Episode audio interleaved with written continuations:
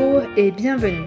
Je m'appelle Sophie Lemaître et avec le podcast Sophie au pays des possibles, je vous emmène à la rencontre de femmes et d'hommes aux parcours et horizons différents. Leur point commun Combattre la corruption et l'évasion fiscale pour un monde meilleur, plus juste et plus éthique.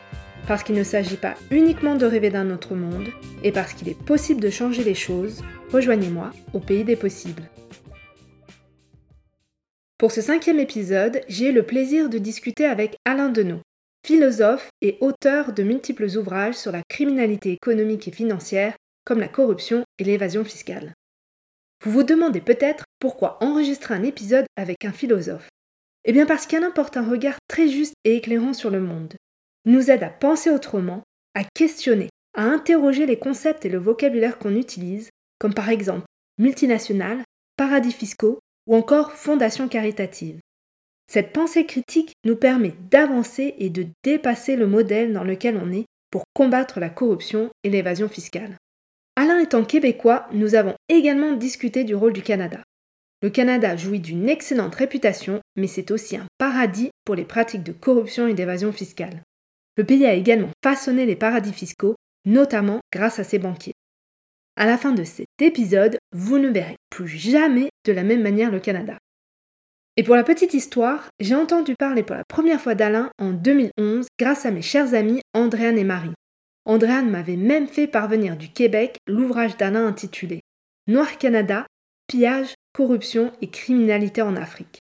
Ce livre est édifiant et met en lumière les pratiques des entreprises canadiennes en Afrique. Malheureusement, ce livre a été retiré de la vente suite aux poursuites intentées contre Alain, ses co-auteurs et sa maison d'édition. Ils étaient accusés de diffamation et l'entreprise réclamait des millions de dollars en dommages et intérêts. Ces poursuites se sont soldées par un accord, mais aussi par le retrait du livre.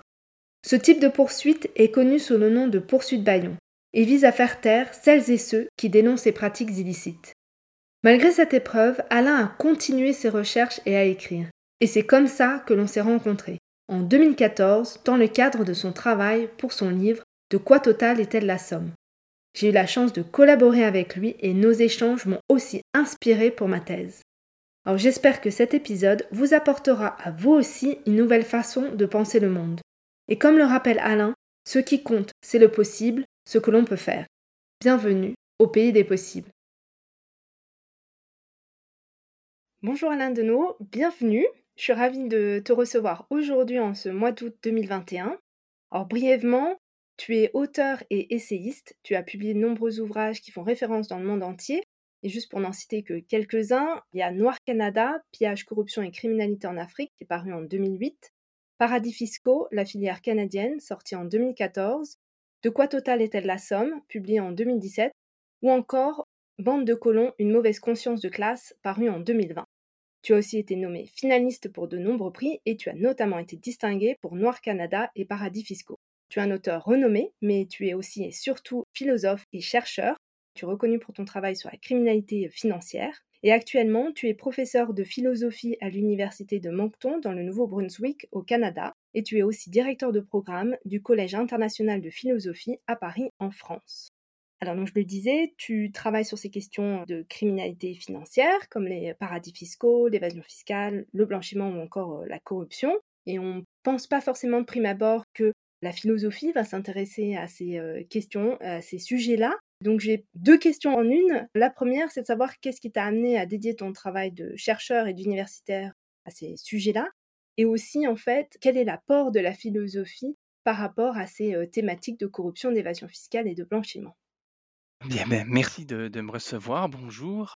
En effet, on peut se demander ce que euh, la philosophie vient faire dans cette galère, puisqu'on a tendance à associer les enjeux de criminalité financière au droit, à la pensée politique, à la criminologie, et éventuellement la sociologie. Euh, néanmoins, la question même de la criminalité financière et puis son fonctionnement, notamment par ce qu'on appelle précipitamment les paradis fiscaux, pose des questions de nature conceptuelle et donc interroge la philosophie. La philosophie s'intéresse aux concepts, c'est-à-dire aux termes qui nous rendent aptes à saisir des réalités complexes dans des unités cohérentes. D'une certaine façon, nous sommes toutes et tous philosophes, c'est-à-dire que nous avons tous en tête des concepts qui nous structurent, nous déterminent même, nous motivent, nous orientent, eu égard par exemple à l'histoire, à la justice, au temps, à la subjectivité, à la liberté, et ainsi de suite. Donc les concepts que nous utilisons contribuent à structurer le monde,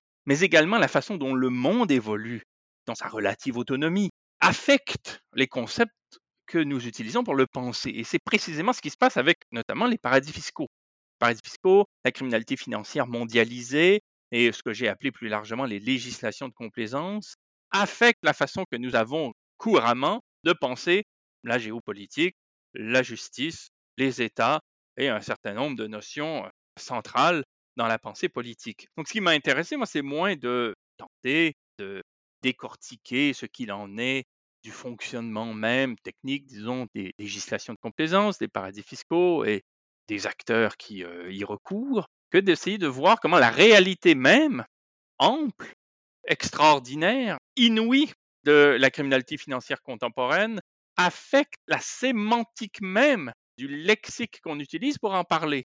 Comment le mot État est affecté par la réalité même historique des paradis fiscaux. Comment un terme comme celui de frontière ou un autre comme celui de souveraineté se trouve au fond atteint dans sa définition même lorsqu'on l'étudie à l'aune de ce qui se produit à l'échelle mondiale au titre de la finance criminelle.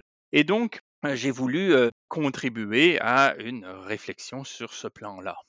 Eh ben, justement, j'aimerais qu'on discute de ces concepts et d'avoir ton regard de philosophe tu as mentionné euh, deux concepts qui sont pour moi euh, étroitement liés, l'État et la souveraineté, qui ont été euh, d'ailleurs pensés bien avant la mondialisation.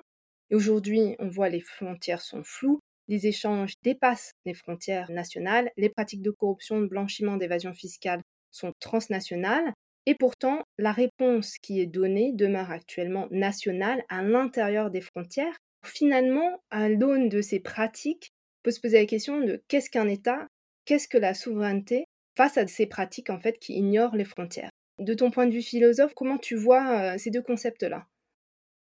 Ce qui m'est paru clair en étudiant le phénomène, considérer à quel point la notion de souveraineté est réfractée. On ne peut plus penser la souveraineté au singulier. On ne peut plus parler tout simplement du souverain on le sait depuis Michel Foucault. Mais ce qu'on oublie un petit peu, cependant, c'est que la pensée de Foucault ne suffit pas à pulvériser pour autant la notion de souveraineté, tout simplement parce qu'on l'a déconstruit. Elle continue d'évoluer, de peser, de s'observer, de s'incarner dans l'histoire, mais d'une manière diverse, a fortiori aujourd'hui, quand on voit comment se disloquent les pouvoirs. Et on peut dire que, contrairement à un adage un petit peu trop vite prononcé, l'État n'a pas complètement disparu. Il y a encore, aujourd'hui on le sait, des institutions étatiques qu'on les aime ou pas, qui pèsent dans le cours historique des choses, ce qui est la souveraineté. La souveraineté, c'est l'aptitude qu'a un pouvoir à décider d'une manière effective dans le cours de l'histoire. On est souverain quand on prend une décision et de cette décision-là s'ensuit des effets. Donc l'État est souverain aujourd'hui, ne serait-ce que par sa capacité qu'il a à nous contraindre de porter des masques en situation de crise sanitaire, euh, de cesser de fumer dans les lieux publics quand tout d'un coup on décrète que c'est illégal, de respecter des limites de vitesse sur les autoroutes, ainsi de suite. On voit bien qu'il est capable de prendre des décisions, probablement pas là où on souhaiterait qu'il le fasse, dans des enjeux cruciaux, mais néanmoins, il reste là et il reste souverain en certains domaines. Par ailleurs, se développe euh, non seulement à sa marge, hein, parce qu'il ne convient plus de parler de marginalité, mais à ses côtés, un autre type de souveraineté qui ne lui est pas totalement étrangère, mais qui est quand même parallèle, qui est la souveraineté criminelle, la souveraineté illicite, la souveraineté anomique, celle qui prend racine dans les législations de complaisance, comme les paradis fiscaux, les paradis réglementaires, les paradis bancaires, les ports francs et les zones franches. Et on peut, euh, dans ces euh, législations ultra permissives, que sont traditionnellement les Bermudes, la Barbade, le Luxembourg, Hong Kong, et ainsi de suite, dans certains domaines, on pourra y revenir, des entités qui finissent par euh, inspirer beaucoup les États traditionnels, qui eux-mêmes deviennent des législations de complaisance dans certains secteurs, on peut y faire à peu près ce que l'on veut. traditionnellement, dans les législations de complaisance, on a pu administrer le revenu du crime dans une opacité presque totale et métisser des fonds issus de l'activité criminelle à des fonds gérés d'une manière euh, officielle et licite dans les États traditionnels. Donc, les législations de complaisance, comme les États que j'ai mentionnés, mais il y en a des dizaines, permettent à des acteurs œuvrant dans le champ de la criminalité, le trafic d'armes, le trafic de matières dangereuses, le trafic des femmes dans le domaine de la prostitution, l'évitement fiscal, la corruption, bon, tous ces acteurs qui parviennent au fond à disposer de fonds colossaux, pharaoniques, les législations de complaisance deviennent des acteurs souverains des acteurs capables de peser dans le cours historique des choses parce que c'est par eux qu'on obtient du financement pour euh, développer une économie sur un mode traditionnel, c'est par eux qu'on obtient des armes lorsqu'on est en guerre, c'est par eux qu'on finance un, patrimoine opulent lorsqu'on est corruptible, c'est par ces euh, billets-là et par ces acteurs qui euh, y agissent formellement qu'on arrive à ces fins lorsqu'on agit outre le régime traditionnel du droit.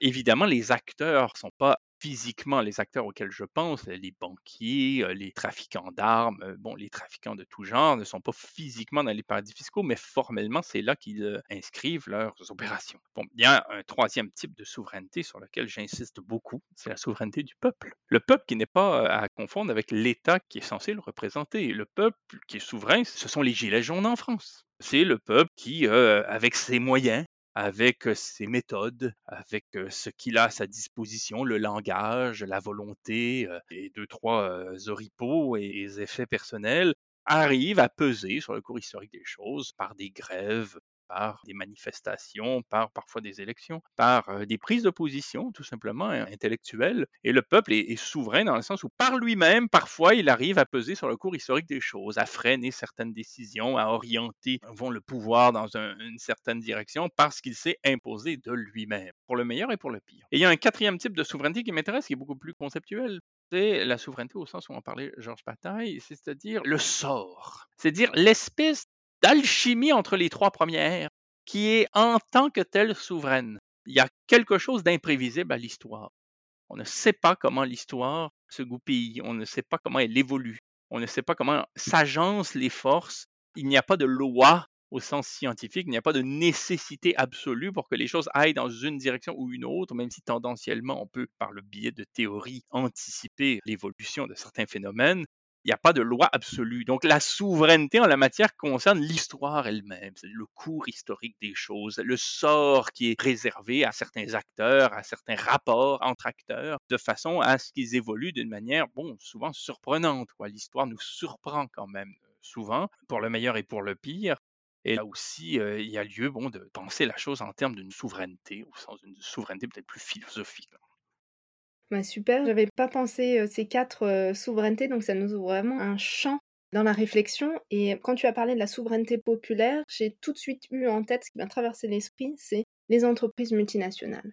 Comment en fait ces deux s'allient, pas au sens être alliés, mais peuvent interagir et fonctionner quand on voit que certaines entreprises voilà, disposent de milliers de filiales qui sont enregistrées dans des dizaines de pays différents. Je pense par exemple à Total ou BP des entreprises qui sont plus cantonnées à un seul pays, qui sont parfois plus puissantes que certains États et qui finalement peuvent imposer leurs lois. Donc comment est-ce qu'on peut penser en fait ce rapport entre la souveraineté euh, populaire qui est, enfin on voit en tout cas une conscience des citoyens contre la corruption, contre l'évasion fiscale, et d'un autre côté des acteurs comme les entreprises multinationales qui euh, ont en fait des intérêts et une position complètement euh, différente? J'aimerais avoir en fait ton avis dessus. Voilà, qu'est-ce que c'est une entreprise multinationale? Quelles sont les implications et quel est le lien aussi avec ces questions de souveraineté et d'État?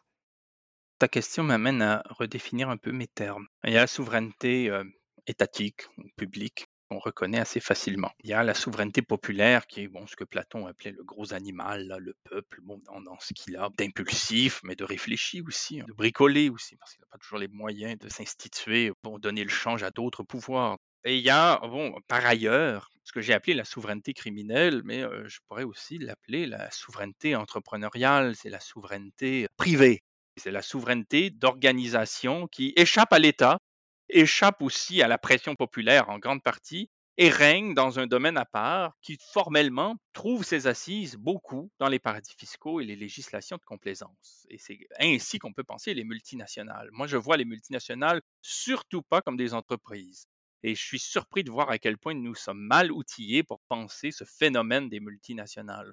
Quand j'entends dire de Total, par exemple, qu'elle est une entreprise pétrolière française, je signale que tous les termes de la définition sont faux, à commencer par une. dire que Total est une entreprise hein, et avoir ce déterminant-là en tête, c'est faire fausse route parce que formellement, déjà, en droit, en droit des affaires, en droit, Total n'est pas une entité, ce sont un millier de filiales et plus. Donc plusieurs centaines de filiales qui existent indépendamment les unes des autres et qui, au fond, trouvent leur ancrage juridique dans les États où elles sont créées. On parle d'entité de droit. Qu'est-ce que ça veut dire quand on dit une entité de droit? Chaque filiale de Total, chaque parmi les centaines et les centaines qui constituent le millier et plus de filiales qui constituent le groupe, ce qu'on appelle le groupe multinational, est une entité de droit qui répond d'un droit particulier. Donc, la filiale, par exemple, irlandaise de Total répond du droit irlandais, la filiale des Bermudes de Total répond du droit des Bermudes, et ainsi de suite dans tous les pays, les 130 pays où se décline la firme dans cette constellation de filiales. La firme est une série de tentacules sans pieuvre, c'est-à-dire sans cerveau du point de vue du droit, sauf exception quand il y a des cas extrêmement précis, mais règle générale, la filiale évolue en droit comme si toutes les entités, au fond, étaient indépendantes les unes des autres, ce qui leur permet de faire quoi? Ben, De faire du commerce entre elles, ce qu'on appelle les transactions intra-groupes, d'une manière tout à fait factice, pour faire en sorte, par exemple, que l'entité qui est située euh, là où le taux d'imposition est nul, en ce qui concerne, par exemple, le droit de propriété intellectuelle, soit dépositaire de tous les brevets ou des droits d'utilisation d'une marque. Donc, qu'est-ce qui se passe à la fin des courses? Ben, au terme d'un exercice financier, vous aurez la filiale, par exemple, des Bermudes, d'un grand groupe multinational, qui est officiellement dépositaire du droit d'utilisation d'une marque, d'un logo ou de brevet, qui va émettre des factures par centaines auprès de toutes les autres instances du groupe officiellement indépendantes en droit, va même parfois contracter des prêts avec intérêt pour que le plus de fonds possible se retrouvent dans ses coffres, à elle de façon à ce que le groupe, dans son ensemble, évite le fisc là où il est vraiment actif. Donc, vous aurez par exemple, je cite un, cas précis, Starbucks qui dit au régime fiscal britannique, à l'agence fiscale du Royaume-Uni, oui, certes, nous avons énormément de boutiques, nous avons pignon sur rue partout dans votre pays, nous avons un chiffre d'affaires colossal, et nous dégageons effectivement un certain revenu. Mais si vous voyez les factures que l'on reçoit de notre filiale qui est dépositaire des droits d'utilisation de notre marque, vous verriez que les fonds qu'il faut euh, lui verser sont équivalents à ce qui pourrait être notre bénéfice. Mais du coup, nous ne faisons pas d'argent dans votre pays. Et ce type de stratégie comptable permet aux multinationales de se soustraire aux droits. C'est vrai pour le fisc, mais c'est aussi vrai pour tous les autres enjeux du droit. Par exemple, le respect de normes environnementales, le respect du droit du travail, le droit à la syndicalisation, et ainsi de suite. Tous les champs d'activité dans le domaine de la mondialisation qui, d'une façon ou d'une autre, dans certains États, sont régis par le droit, peuvent être contournés par des astuces du genre. Et la mondialisation, qu'est-ce que c'est? C'est une façon pour les multinationales, au fond, d'exister de tous les côtés des frontières et d'inscrire des opérations là où l'État qui régit cette opération est ultra permissif. Donc, on est face à un phénomène de forum shopping, hein, de magasinage législatif, où on peut continuellement, au fond, choisir comme multinationale la législation qui va permettre ce qui est interdit ailleurs. Ça, c'est un des problèmes contre la multinationale. Donc, la multinationale, de ce fait, n'est plus simplement une entreprise, elle est des centaines et des centaines d'entités qui ne sont plus simplement liées à une entreprise où il s'agirait, par exemple, de produire ceci ou cela, mais plutôt à des opérations de fusion et acquisition et de croissance qui en font finalement des monstres dont on dépend pour s'alimenter, pour se soigner, pour se loger, pour se déplacer, pour se chauffer, pour se nourrir. On est continuellement dépendant de ces entités qui deviennent tellement puissantes qu'elles ne sont plus simplement des entreprises dédiées à tel ou tel fond secteur, mais à des pouvoirs, à des pouvoirs souverains, à des souverainetés qui pèsent sur le cours historique des choses et qui sont reconnus comme tels, au moins implicitement, par des États qui reçoivent, par exemple, des chefs d'entreprise, des PDG, à la manière d'homologues, hein, en déroulant le tapis rouge, en émettant un communiqué de presse, en ayant un tête-à-tête, et vous avez tout d'un coup le, le PDG de Total qui est reçu par Vladimir Poutine au Kremlin, dans le faste qui est habituellement réservé aux homologues du président russe. Tout simplement parce que vous avez là deux chefs souverains qui se rencontrent. D'une part, un chef souverain qui représente un État, la Russie, et d'autre part un chef souverain qui représente une souveraineté de type privé, une entreprise dans le domaine des énergies et de la finance. Merci, c'est très intéressant, ça amène à nouveau à de nombreuses réflexions et de multiples questions euh, pour moi, mais il faut que je me limite, je ne peux pas poser trop de questions en d'un coup. Peut-être la première pour réagir, tu disais au, tout début de ton intervention qu'on était mal outillé pour penser, pour dénommer la multinationale. Et même, je pense que ça s'applique pas que à l'entreprise multinationale, on peut l'appliquer à d'autres mots, à d'autres termes.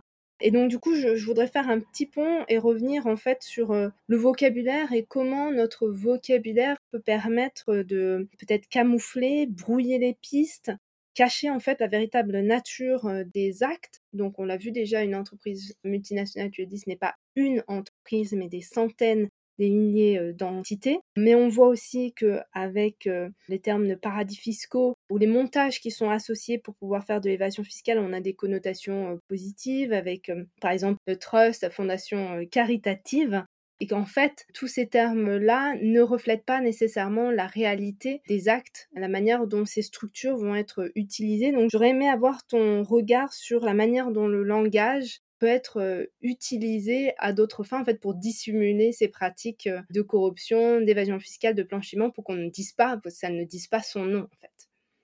Parfois, j'ai l'impression que nous avons un demi-siècle ou un siècle de retard point de vue du langage par rapport au phénomène par rapport aux multinationales, par exemple, penser euh, d'une manière très scolaire que l'État a le monopole de la souveraineté, de la violence légitime et que, fidèle au traité de Thomas Hobbes, les populations transfèrent au fond leur pouvoir de nuisance sur une structure qui ensuite va les encadrer d'une manière presque monopolistique. C'est une représentation tout à fait surannée. L'État est aujourd'hui en concurrence et il l'a voulu il a voulu dans des moments, je dirais, de corruption, avec des entités privées qui l'excèdent complètement. Et on ne pourrait pas situer, au fond, sous son autorité, les entreprises comme si elles étaient de simples entités de la société civile sur laquelle il règne. On a là une représentation qui est complètement décalée si on n'est pas capable de voir les multinationales comme des pouvoirs souverains, capables d'établir des rapports de force avantageux envers les États et qui disposent même de leur propre régime de droit, leur permettant de poursuivre ces États-là lorsqu'ils ont l'odieux de prendre une décision qui leur nuit, on passe à côté du problème.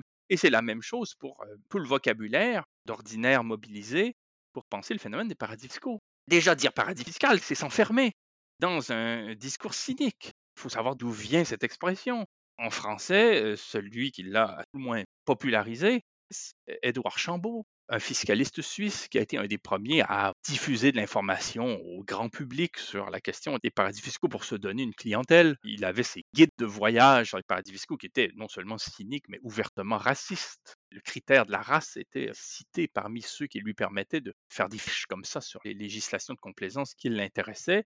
Et il vantait le caractère ultra permissif et anomique des législations où il incitait des particuliers fortunés ou des entreprises à transférer leurs activités, évidemment, par ses bons soins.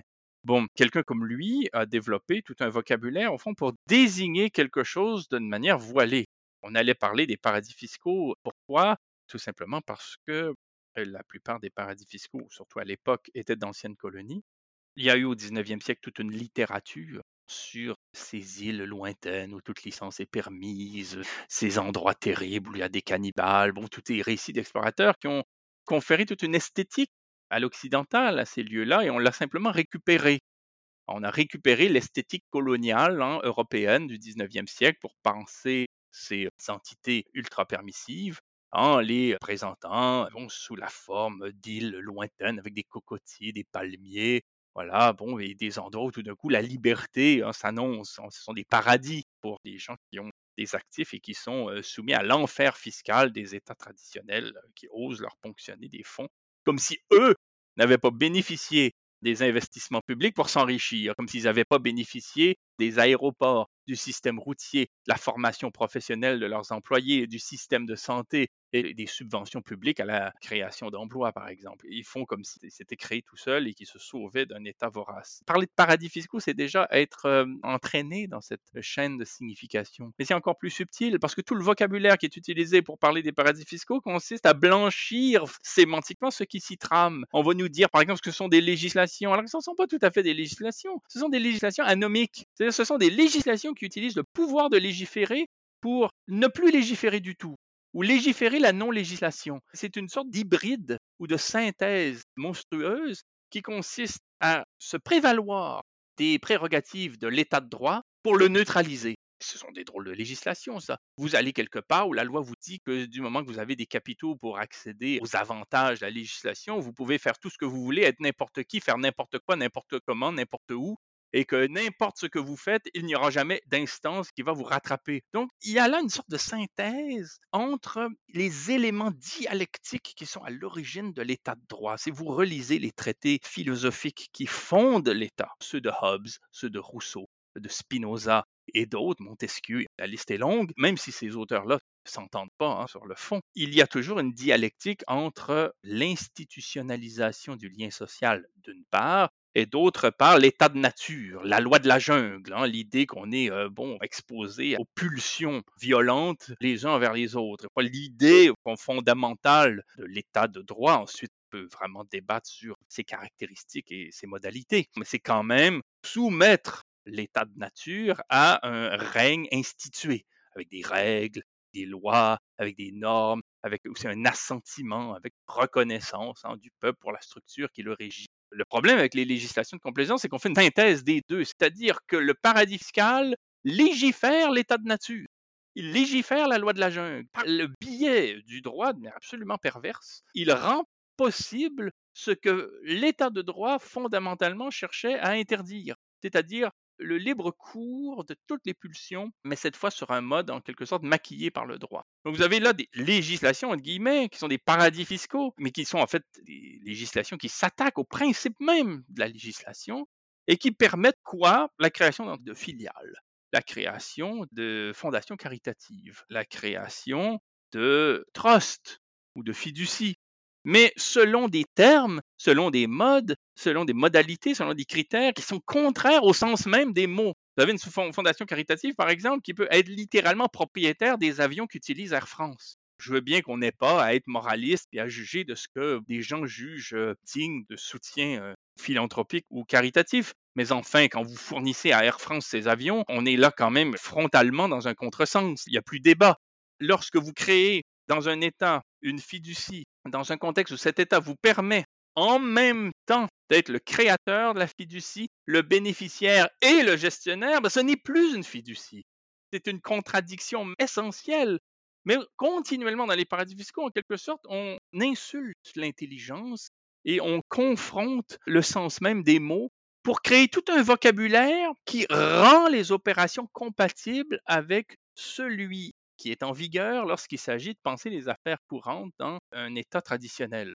Donc, vous avez une compatibilité de langage entre ce qui se passe dans les États traditionnels sur un mode, disons, licite et plus ou moins traçable, et d'autre part, les opérations qui ont lieu sur un mode opaque dans des paradis fiscaux où tout est finalement codifié. On comprend qu'une fiducie, ce n'est pas du tout une fiducie. On comprend qu'une société caritative, ce n'est pas du tout une société caritative. On comprend que la filiale d'une entreprise n'est pas une filiale d'entreprise. Elle n'y fait rien. Elle n'a pas d'employés. Elle n'a pas d'opération. Elle n'a pas de chantier. Elle n'a pas de clientèle. Elle est simplement créée pour permettre à des fonds de transiter là où ils ne seront pas imposés, où ils ne seront surtout pas contrôlés s'il s'agit ensuite de corrompre ou d'investir dans l'armement ou d'investir dans la finance à haut risque sans quelque forme, là aussi, d'encadrement. Donc, on a un vocabulaire qui permet, au fond, lorsque il est question de ce qui se trame dans les paradis fiscaux, de voiler la vérité de ce qui est en cours. Et nous-mêmes, nous sommes continuellement pris au piège. J'entends continuellement des gens critiques des paradis fiscaux nous dire qu'il y a des investissements directs à l'étranger qui aboutissent au Luxembourg, aux îles Vierges britanniques ou ailleurs. Mais ce ne sont pas des investissements. On n'investit dans rien. Pourquoi on parle d'investissement?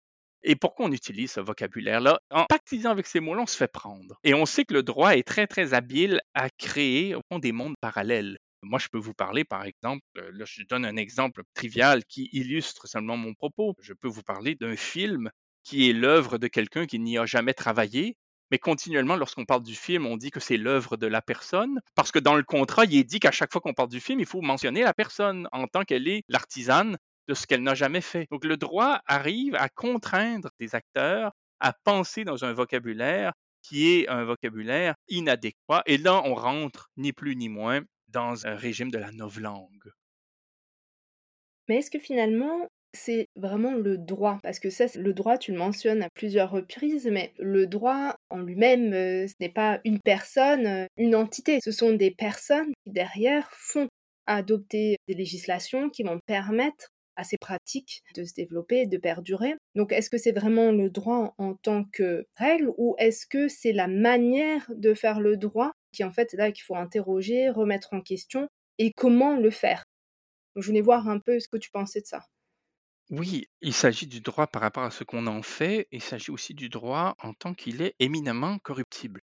Son dispositif, la tradition, les dispositions qu'il offre, résiste peu à son renversement dans des législations qui, de part en part, sur un mode essentiel, visent strictement à contredire ce qu'une législation est censée être du point de vue de son esprit. les Bahamas n'ont rien d'un État. Pourtant, on va en parler en droit et en géopolitique comme étant une souveraineté politique ayant sa légitimité, pouvant, par son Parlement, voter des lois, ainsi de permettre la création d'entreprises. Ce serait s'ingérer politiquement que de dire aux Bahamas que telle disposition de son droit est une forme, en quelque sorte, d'abus législatif. Très peu osent le faire, alors que c'est précisément ce pourquoi il faudrait du courage. Mais à ce moment-là, on rentrerait dans la dimension du droit qui est celle de sa philosophie. Il faudrait qu'on ait des philosophes du droit qui, à un certain point, garantissent la validité d'un certain nombre de concepts pour que le droit ne soit pas simplement, en quelque sorte, instrumentalisable à souhait, ce qui est le cas maintenant. Ce qui est curieux avec le droit, tel que je le pense, c'est qu'il est, l'œuvre effectivement des gens qui l'instrumentalisent, le transforment, abusent de sa plasticité, lui font dire le contraire de ce qui tombe sous le sens, agissent à rebours du bon sens, ainsi de suite. Mais en même temps, le droit devient une structure par laquelle ceux qui le façonnent s'en échappent, c'est-à-dire se soustraient à ce qu'il permet. Je m'explique. Lorsque un régime de droit permet de créer une personne morale, personne morale, c'est pas le moindre des oxymores que le droit nous a laissés, c'est-à-dire une entité qui agit comme une personne tout en étant personne une fiction, littéralement, qui tout d'un coup a valeur de réalité.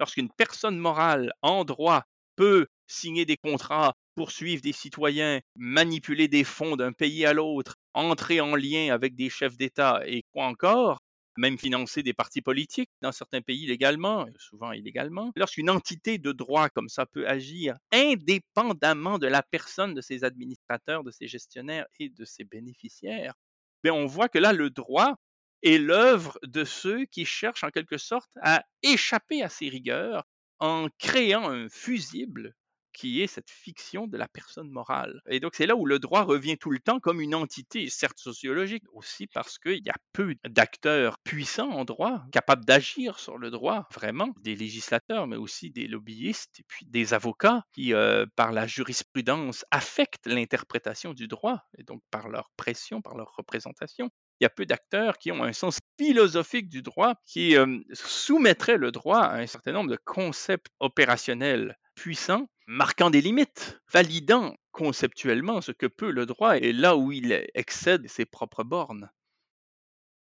Je pense qu'on a parlé quand même de nombreux concepts, de l'État, de la souveraineté, de la multinationale, des paradis fiscaux, du droit. J'aimerais qu'on aille dans du concret et notamment en parlant, en discutant du rôle et de la place du Canada. Je pense que ce serait assez illustratif.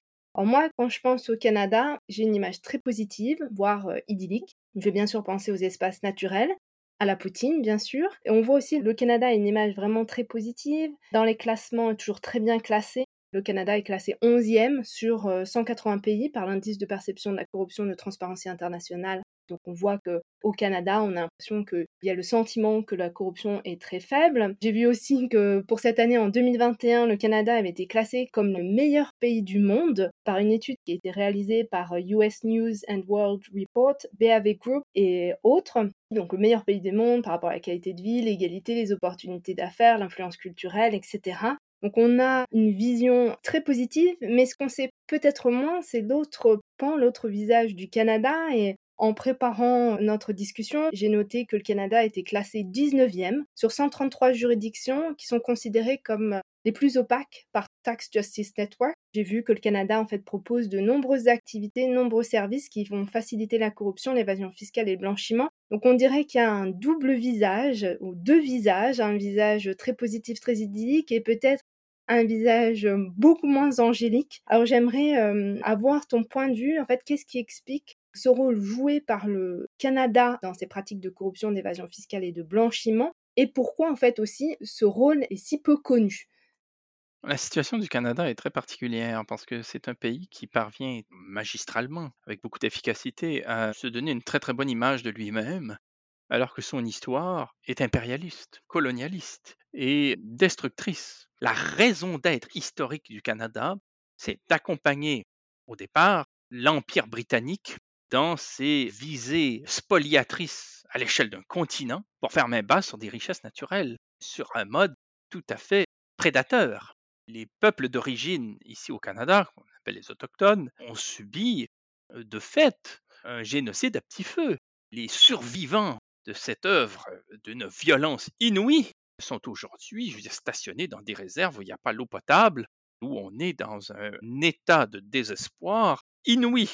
Le Canada a jeté les bases d'un régime colonial de type offshore. J'ai souvent dit que c'était un Congo de Léopold II réussi, permettant à des banquiers, à des industriels, à des entrepreneurs de s'enrichir dans la filière des céréales, du pétrole, des énergies, bientôt de l'eau, en ayant le soutien d'une institution publique qu'ils contrôlaient. Ils se sont donné une institution de, de rêve. Bon, il faut voir aujourd'hui, Canada contemporain qu'on connaît, surtout quelles sont les affinités qu'a le régime avec les paradis fiscaux traditionnels. Si le Canada lui-même, certes, permet certaines opacités, notamment des structures anonymes, et est très peu regardant en ce qui concerne euh, la transgression de la loi, hein, parce qu'il y a la loi, mais aussi le, fait de l'appliquer. Dans le secteur financier en général, s'il est euh, ultra permissif euh, de fait, ce n'est de droit, il faut surtout voir aussi quelle est sa responsabilité dans la création des paradis fiscaux traditionnels et des législations de complaisance, comme les Bahamas, les Caïmans, la Jamaïque, Trinité et Tobago, les Bermudes et d'autres États du genre.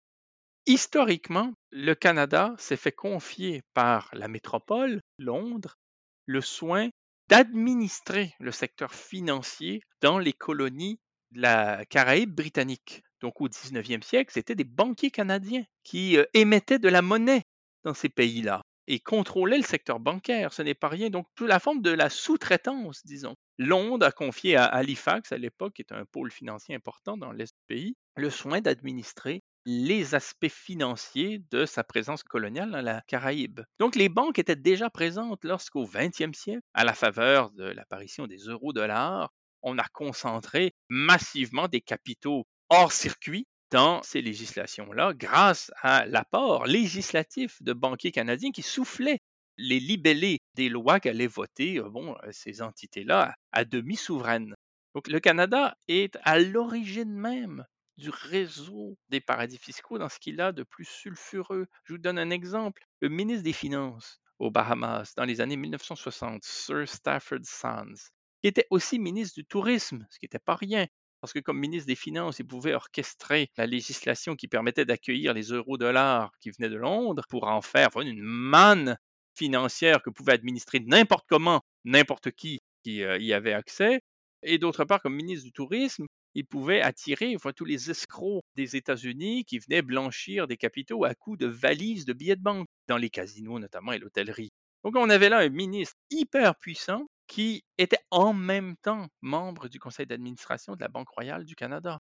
Donc il pouvait en même temps, je veux dire, livrer une législation politique souveraine à une grande entité bancaire canadienne. Je pourrais vous parler aussi d'anciens ministres ou de politiques au Canada qui ont été très actifs dans la création des paradis fiscaux de la Caraïbe britannique. Et aujourd'hui, d'ailleurs, à la Banque mondiale et au Fonds monétaire international, le Canada partage son siège avec un collectif de paradis fiscaux, la Caraïbe britannique, et fait du lobbying pour les paradis fiscaux puisqu'il parle en leur nom. Lorsque le Canada s'exprime à la Banque mondiale et au Fonds monétaire international, il le fait au nom d'un collectif de pays qui comprend dizaines de paradis fiscaux de la Caraïbe britannique, plus l'Irlande, bon, un paradis fiscal d'Europe. Et il parle en paradis fiscal. Et lui-même est un paradis réglementaire dans le domaine minier.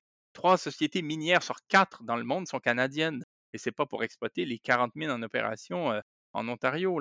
C'est parce que le Canada offre un cadre législatif avantageux pour les entreprises minières du monde, notamment cet accès au paradis fiscal qui est légalisé ici et tout à fait aisé pour une entreprise ici au Canada d'inscrire des fonds artificiellement dans les paradis fiscaux et de les rapatrier au Canada en franchise d'impôt, mais aussi sur le plan des droits de la personne.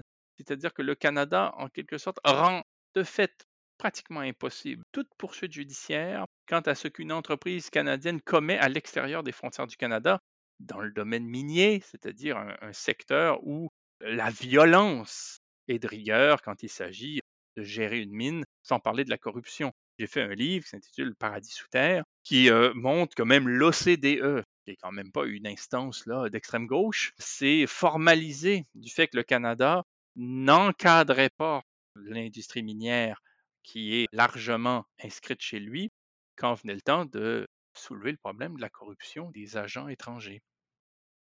Merci beaucoup, je trouve ça assez fou, cette historique et ce lien, quand tu dis au sein de, la Banque mondiale et du FMI, le Canada parle au nom d'un collectif de paradis fiscaux, je crois que là, ça reflète bien toute l'ambivalence, en fait, à ce sujet.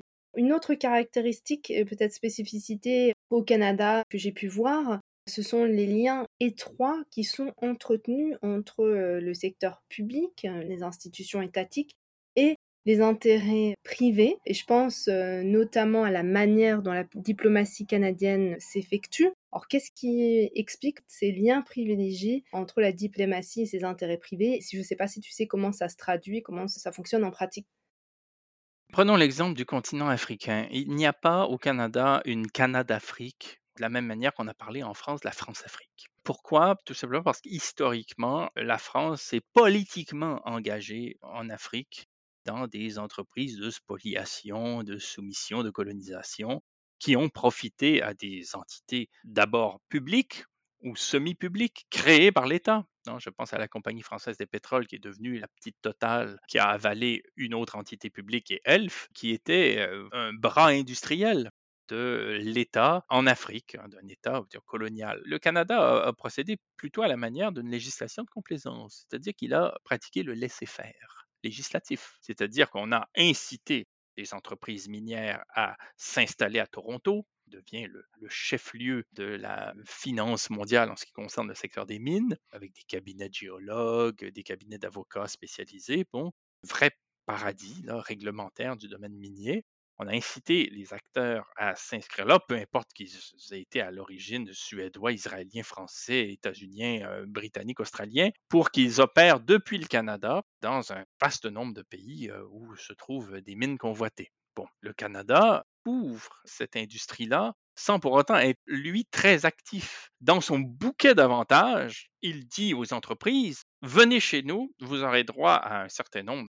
d'atouts, notamment une réglementation très lâche en ce qui concerne la spéculation boursière. On sait qu'elle est éminente en ce qui concerne les mines parce qu'on attire des capitaux dans une entreprise, c'est-à-dire qu'on vend des actions en fonction d'une spéculation géologique sur la qualité des mines dont on est titulaire. Donc on dit, voilà, investissez sur mon titre parce que je suis euh, propriétaire d'une mine de cuivre qui est remarquable dans tel pays, à preuve, voilà, des études. Et on peut plus facilement au Canada qu'ailleurs jouer au bonimenteur par rapport à ces actifs miniers. Ce n'est pas rien. D'autre part, l'État canadien offre des avantages fiscaux pour les entités financières qui investissent spécifiquement dans le domaine des mines. Bon, donc là, tout d'un coup, il y, a un, second avantage qui fait de Toronto le laine de l'industrie minière mondiale, c'est-à-dire qu'il est plus facile à Toronto qu'ailleurs d'attirer des capitaux puisque les investisseurs savent qu'il est plus avantageux de placer leurs billes dans ce secteur-là plutôt que dans celui, euh, je ne sais pas moi, des énergies vertes ou quel que soit le domaine auquel vous pensez. Ensuite, il y a la question de la diplomatie.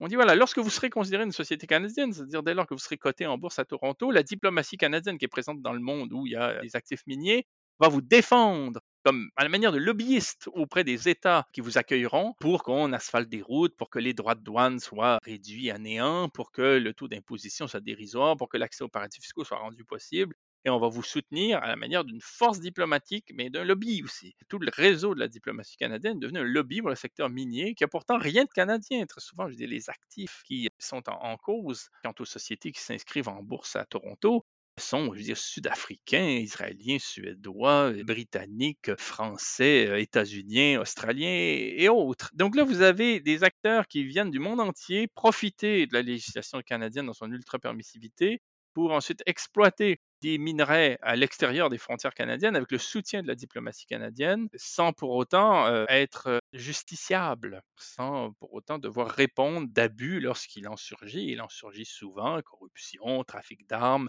assassinat, atteinte à la santé publique, euh, et le reste et le reste, qui a culminé lors de la guerre des Grands Lacs en Afrique au tournant des années 1990-2000, à laquelle les minières canadiennes ont joué un rôle absolument prépondérant. Donc la diplomatie, qu'est-ce qu'elle nous dit lorsqu'on se trouve à l'interroger? On se dire tel diplomate, tel ministre, quand tout d'un coup, par d'aventure, on pose une question embarrassante sur la question, qu'est-ce qu'on nous dit? Je l'ai cité dans Noir Canada puis dans Paradis sous terre. On nous dit, ce n'est pas parce que la diplomatie canadienne est de mèche avec l'entreprise minière qu'elle la soutient autant. C'est parce qu'on, dans notre régime, les Canadiens, comme particuliers, sont tellement amenés à investir dans le secteur minier qu'on prétend défendre le bien public des Canadiens en soutenant coûte que coûte l'industrie minière. Parce qu'on a organisé les affaires publiques au Canada de telle sorte que les particuliers, via leurs fonds de retraite, via leur euh, société d'assurance, via leur placement dans des portefeuilles communs, se trouvent euh, à disposer d'actions des sociétés minières cotées en bourse chez eux. Donc, on a rendu en quelque sorte les Canadiens responsables à leur insu, du soutien diplomatique qu'apporte le Canada à l'industrie minière, même quand celle-ci commet le pire à l'étranger.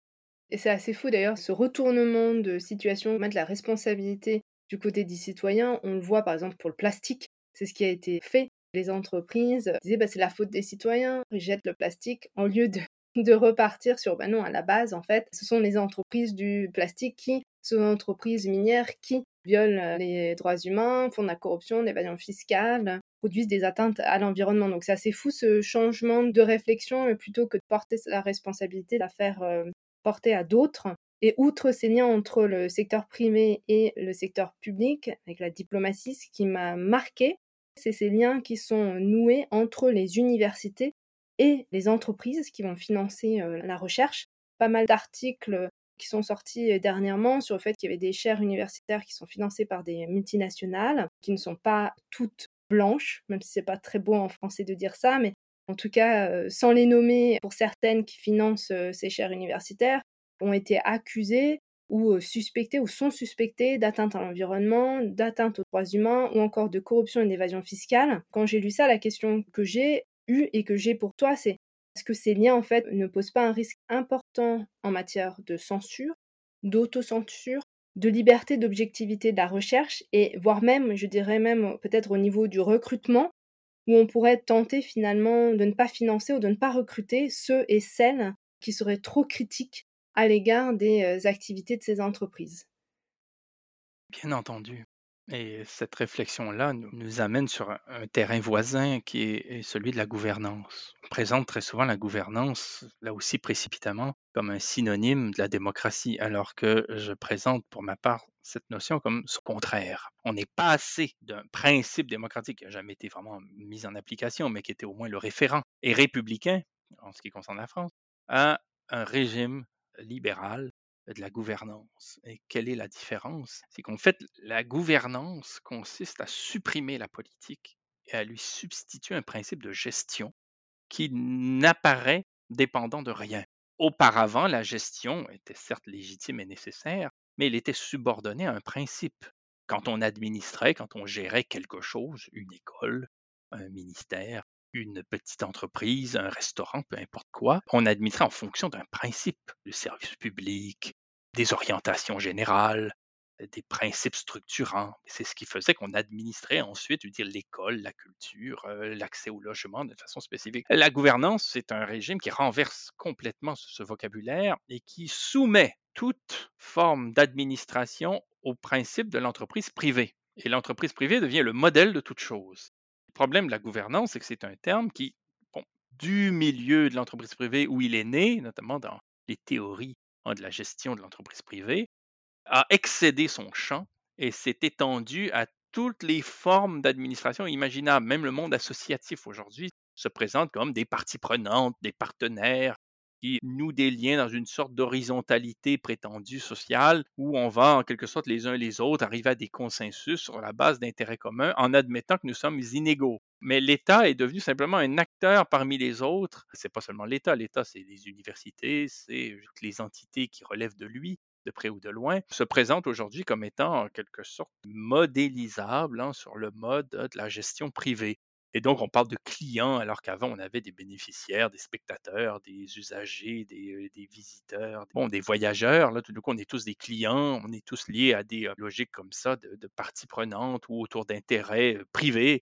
On va essayer d'amalgamer comme ça des discours pour créer un consensus en, en, sachant que les plus forts vont avoir voix au chapitre proportionnelle à leur pouvoir et donc, les universités sont lancées comme ça dans le jeu, comme ça, de la, marchandisation et de la gestion de type privé, de façon à générer une figure du professeur qui est le professeur homme d'affaires, le professeur vendeur, le professeur courtier qui vend des résultats de recherche à des bailleurs de fonds.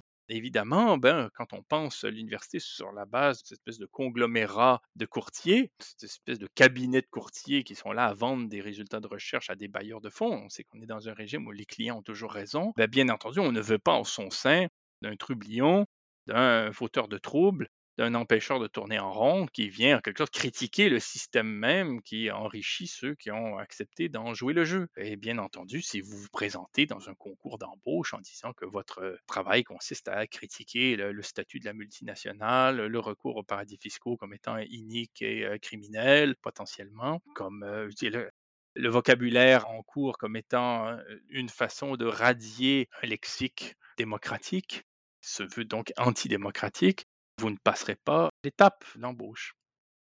Oui, c'est très dangereux pour la pensée, pour la recherche, pour amener à, d'autres réflexions et justement, ça permet de peut-être de boucler euh, la boucle. Au tout début, on parlait des concepts, repenser euh, les concepts. Si on ne peut pas avoir cet esprit critique au sein de l'université, les concepts dont on parlait au tout début, comme l'État, la souveraineté, la multinationale, les paradis fiscaux, on ne les remettra pas en cause et on restera euh, toujours sur le statu quo. Alors, le podcast s'appelle Sophie au pays des possibles. Je suis quelqu'un d'optimiste. Je sais que ce mot-là, tu n'es pas forcément euh, très fan, mais en tout cas, je pense qu'on peut changer euh, les choses et que les choses changent. Et justement, pour terminer euh, notre échange passionnant, éclairant et hyper inspirant, pour celles et ceux qui nous écoutent, je pense que c'est aussi important de voir ce qu'on peut faire et en quoi en fait ils, elles peuvent agir et donc, de ton point de vue, est-ce que tu aurais des conseils, des recommandations pour que les citoyens puissent agir et comment ils pourraient agir? Si j'essaie de prêcher par l'exemple, je dirais deux choses. Dans un premier temps, au quotidien, c'est-à-dire dans le monde qui est encore le nôtre, mais qui est menacé, et j'y reviendrai, par des phénomènes climatiques et écologique grave dans ce monde qui est encore le nôtre et qui fonctionne encore selon certaines modalités qu'on connaît, l'important est de restaurer au sens conceptuel le sens de certains termes, de résister dans un acte critique aux mots que le pouvoir veut nous mettre dans le ciboulot. Parce que le pouvoir comprend que c'est par les termes qu'on nous met dans le cerveau qu'on agit ou qu'on n'agit pas, qu'on va à tel endroit plutôt qu'à tel autre, qu'on adopte tel comportement plutôt que tel autre. Le langage est si fondamental. Donc, si on est dans une entité qui parle de client alors qu'auparavant on parlait de patient, il est important de comprendre qu'il se passe quelque chose de grave dans la modification du vocabulaire qui affecte aujourd'hui la vie publique. La pensée critique qui peut autant porter sur le rôle des multinationales, qui sont des pouvoirs souverains, euh, sur la criminalité financière qui se trouve maquillée par un vocabulaire présentant comme précisément comme licite ce qui ne l'est pas du tout, ou encore tout le service public qui est décrit avec le vocabulaire de l'entreprise commerciale privée, cette entreprise-là de restauration du langage adéquat est éminent. Et où qu'on soit, si on y participe, on fait œuvre utile, même si c'est très ingrat. On ne se fait pas d'amis dans les réunions, ainsi de suite, mais c'est faire œuvre utile.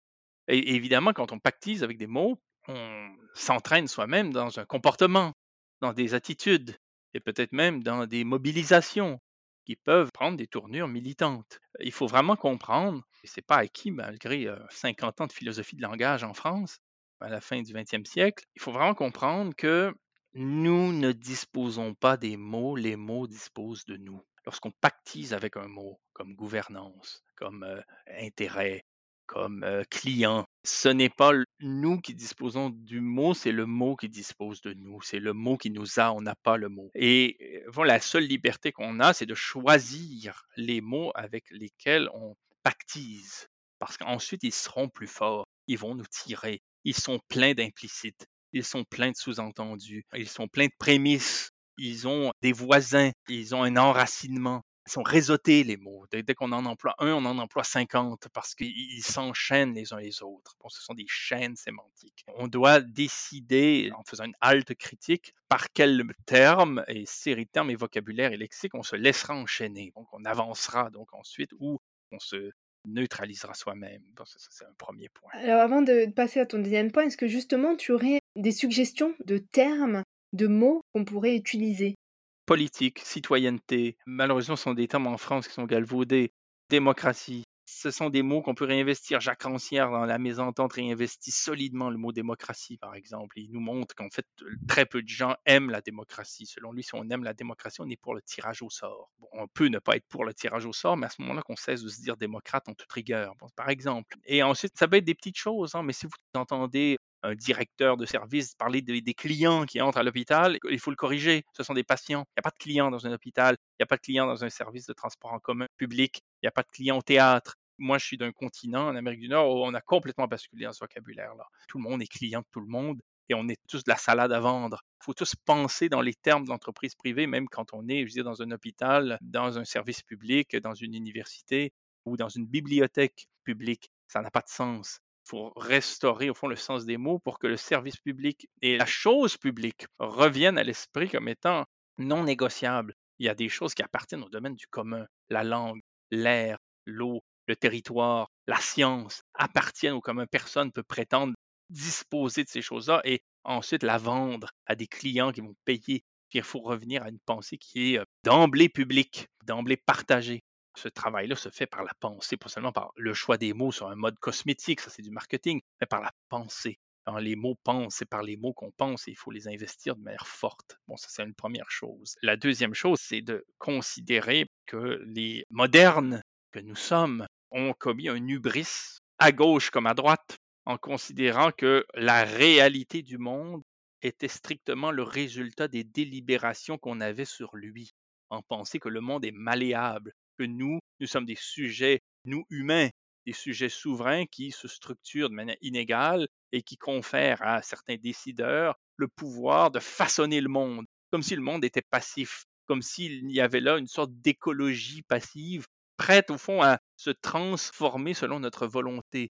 Les ressacs écologiques dont on fait l'objet aujourd'hui nous montrent que notre régime a le cancer le capitalisme un cancer généralisé. Il travaille contre lui-même, il se saborde lui-même, il se prive à terme lui-même des conditions de possibilité de son existence. Il est son principal adversaire. On n'a plus besoin aujourd'hui des bolcheviks pour l'imaginer s'effondrer. Il, se déstructure lui-même. Je veux dire, il, il se tire dans les pieds à coups de mitraillette. C'est un système qui, aujourd'hui, de toute façon, est ostensiblement claudiquant. Et donc, l'heure est venue de penser la politique comme un accompagnement de phénomènes qui nous dépassent. La politique aujourd'hui, ce n'est pas le fait de délibérer pour façonner le monde comme on a choisi qu'ils soient dans des assemblées ou je ne sais trop dans quel rapport de force qui profiterait aux uns ou aux autres, préférablement quand on est de gauche, au peuple et à la majorité plutôt qu'aux oligarques. Ce n'est plus ça qu'il faut penser aujourd'hui tout en étant sensible aux questions de justice sociale. Hein. c'est l'accompagnement d'un phénomène irréversible qui est celui de la destruction du vivant et de la pollution massive il faut accompagner les conséquences de ce phénomène-là sur lequel malheureusement nous ne reviendrons pas. Et qu'est-ce que ça veut dire? Ça veut dire penser une géopolitique désormais non plus mondiale mais régionale et penser une démocratie directe qui suppose la mise en relation d'une part des forces, des dispositions, des talents et d'autre part des besoins et des aspirations sur un mode beaucoup plus humble, beaucoup plus réservé que ne l'a été notre fascination pour la production, l'extractivisme, la consommation dans les derniers siècles. Est-ce que tu vois quand même sur ces 20 dernières années des signes encourageants, positifs? Le possible, c'est-à-dire que au-delà de l'optimisme ou du pessimisme, c'est le potentiel qui est encourageant, ce que nous pouvons faire. Malheureusement, il est trop tard pour quelque sorte faire marche arrière en ce qui concerne le réchauffement climatique et les perturbations climatiques, et donc la montée des eaux, et donc la fonte du pergélisol, et donc la provocation d'inondations massives, et donc la provocation de réfugiés environnementaux et des tensions qui ne manqueront pas de survenir auprès de populations qui sont droguées au pétrole, aux énergies et à la consommation et qui ne pourront pas maintenir leur niveau de vie comme si c'était un droit. Donc il faudra effectivement complètement revoir notre façon de faire. Il est trop tard pour faire marche arrière mais ce en quoi je crois, c'est en la capacité des sujets humains à s'organiser sur un mode démocratique à des échelles régionales sensées, tenter de s'en sortir le mieux possible sur le mode de la suffisance, de l'autonomie alimentaire, de l'autonomie énergétique et de l'autonomie intellectuelle, se donner des concepts adéquats à la situation dans laquelle on est sur une échelle géopolitique régionale et non plus dans une mondialisation financière qui ne profite qu'à l'opulence d'une oligarchie irresponsable. Ah, merci, je crois que le mot possible sera le mot de la fin au quasi de la fin parce que j'ai une dernière question, mais avec ce mot euh, possible, ça nous ouvre vraiment de nouvelles portes et de nouvelles perspectives. Ma dernière question est la suivante. Est-ce que tu aurais une œuvre à recommander, un film, un livre ou autre? J'en aurais deux. Il ne s'agit pas vraiment de livres avec lesquels je suis je dire, en phase sur un mode pratique quotidien, mais ce sont des boussoles, des boussoles intellectuelles qui nous servent à nous situer quant à de grands ensembles. D'abord du philosophe du XVIIe siècle Spinoza, le traité politique, qui fait le point sur des notions aujourd'hui maniées de manière très confuse, et dans le même esprit du mensonge à la violence d'Anna Arendt, qui au XXe siècle fait de même, c'est-à-dire nous donne un certain vocabulaire, nous munit de concepts qui nous permettent après coup de se positionner d'une manière aiguë et pointue sur telle ou telle question, mais dans un souci des logiques d'ensemble qui requiert bien aujourd'hui un vocabulaire euh, critique et conceptuel fort. Super. À nouveau, merci pour ton temps, ta disponibilité. C'était vraiment passionnant. On aurait pu aborder encore des tas, des tas de choses, mais moi, j'en ressors inspirée avec une autre vision de concept et des sujets qu'on a abordés. Donc, un grand merci pour cette discussion et je suis sûre que nos auditeurs seront aussi intéressés. Ça leur amènera également de nouvelles perspectives et réflexions. Merci infiniment. C'est un plaisir.